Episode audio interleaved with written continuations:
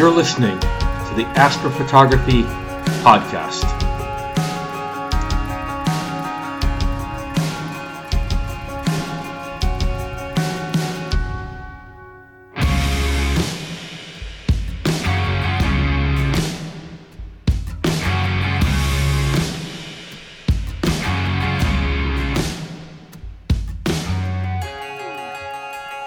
Welcome back to the Astrophotography Podcast. I'm Steve from Ontario Telescope, and I'm going solo today. I've got no one joining me on this one, but you know it's been such a long time, and I wanted to talk to everybody once again because it's been a very busy summer. Uh, as most of you have probably experienced, it's been very difficult to get astronomy equipment lately.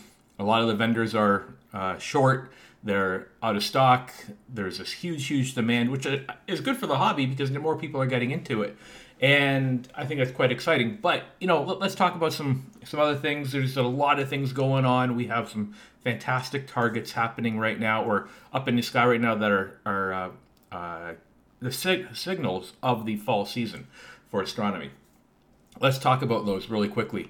Uh, you know, some of the, the big ones that are going to be out there that a lot of people are going to be going after soon. We have the Andromeda Galaxy M31. We also have the Helix, which is low for where I am, but if you have the opportunity to catch it, now's the time. Excellent uh, hydrogen alpha and O3 target.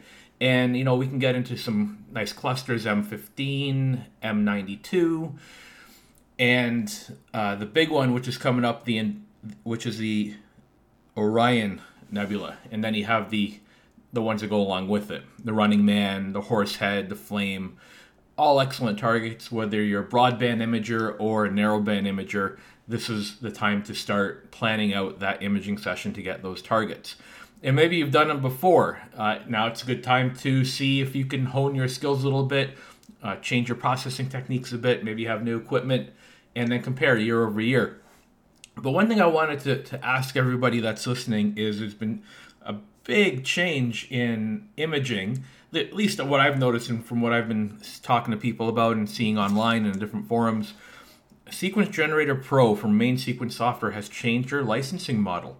And a lot of people don't seem very happy about this. They bought it once, they spent their $100 US, and uh, they've been enjoying updates uh, over and over again. And they've been coming out per- pretty regularly, which is nice because it shows that the guys behind Sequence Generator Pro that they really truly care about the product they they're putting out, which I think is very important. But they've moved to the subscription based model, so you pay 150 bucks for it, and then it's sixty dollars a year afterwards. And I had a really hard time with this at first, and I had to think about it. Is it you know, are they going after the money? And I thought, you know, it really takes a lot of work to put that software together. Look at what you have. It is virtually a full automation suite of software not only do you get image con- capture, filter wheel control, autofocus, but you have some really cool features. Uh, so, well, rotator control, so the framing and mosaic wizard, which is a fantastic tool to use. But you also have some cool things that I haven't seen in software in the same price range that uh, that are as easy to use, which is like the safety monitor, uh, the environmental data, uh, dome control, right? So for the price, what you're paying, you get a lot. Even if you're not using those features, it's there anyways. So you might be upgrading to it. So you know the way I see it is, if you're going to be paying that kind of money for software, you're gonna you're gonna want that kind of support. And I think this is probably the best way for the guys at Main Sequence Software to get the uh, the software out there and make sure it's maintained because they do such a great job, I think that they should be paid for their efforts. So I, I personally don't have an issue with it. I think they're doing a great, great job. But I'm interested to know what you're doing. It, are you going to stop using SGP and switch to something else like APT or Nina or Voyager, or are you going to see if you can step up your game and go to something like the SkyX, uh, Maxim DL? What is it you're using? I want to. I really want to know. I, I'm curious. I, I've been using Main Sequence software. I've been playing with Nina. Nina doesn't have all the features I want.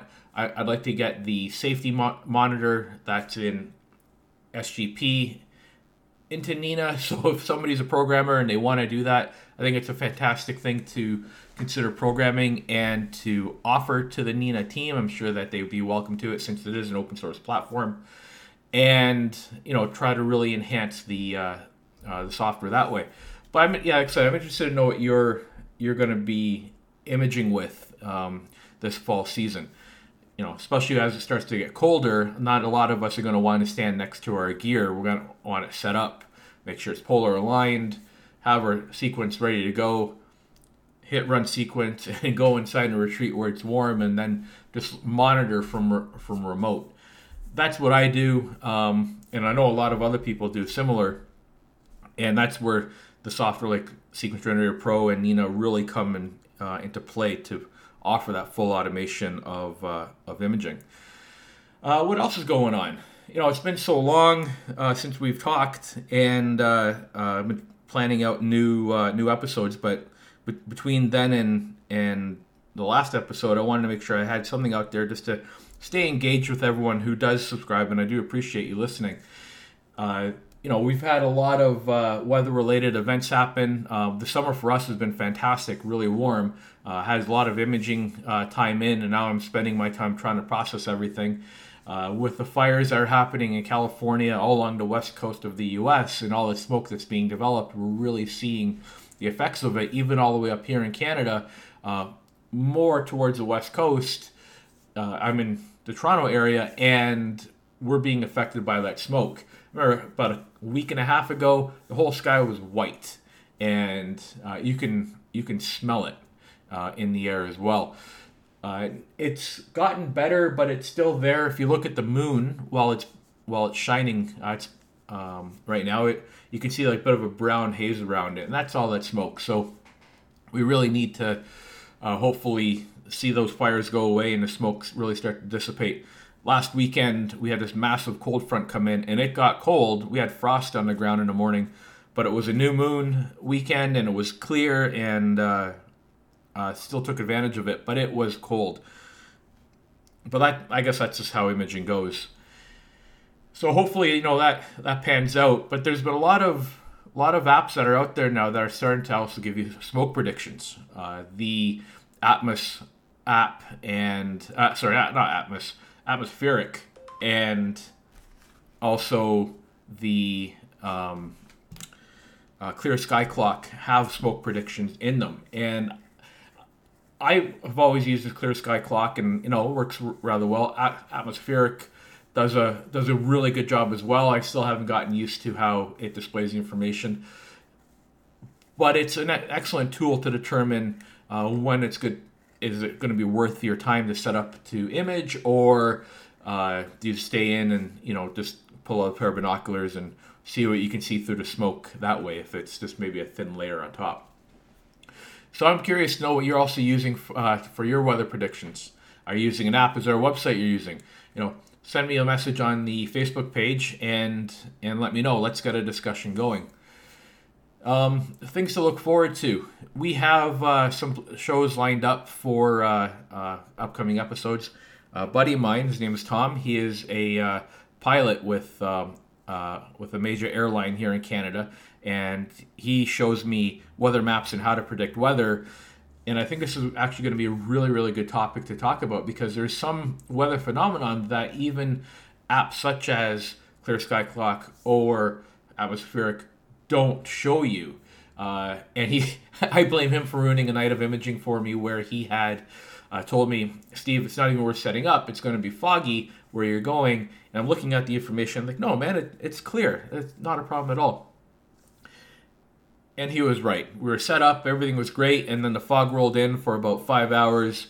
Uh, we were able to get uh, a few hours of imaging after that. Uh, luckily, it was late in the season, uh, so from about 2:30 to 6 a.m., it was still dark enough that we were able to image something. But it was information that wasn't on the weather app, and he had explained to me. So you know, stuff like that we're gonna uh, talk about. Um, you know, some more equipment related stuff coming up and uh, just you know a bit of a preview of what's going to be happening uh, in, in the astronomy world in terms of equipment uh, coming into 2021 hopefully everyone that's listening to this right now is safe and they're uh, doing well. And uh, you know, I, I hope the skies are clear where you are. Thank you once again for for listening and tuning in. I do really appreciate it, and I will talk to all of you very soon. Clear skies.